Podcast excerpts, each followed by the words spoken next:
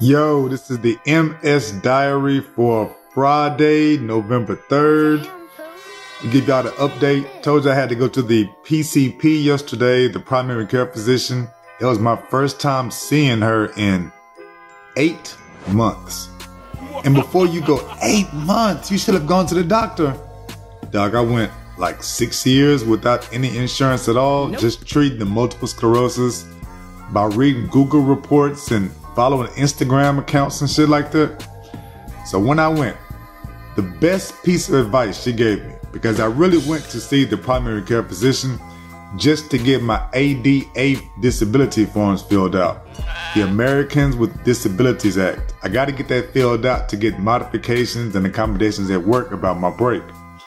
She says to me, I know we've talked about this before, Kendrick, but I really don't think you ought to be working this job. I know it's hard for you to find employment because you're handicapped, you're severely disabled, you struggle to get out the house, but I don't think sitting in front of that wheelchair for hours at a time in front of a computer is really good for your health. Nope. I don't like any of this.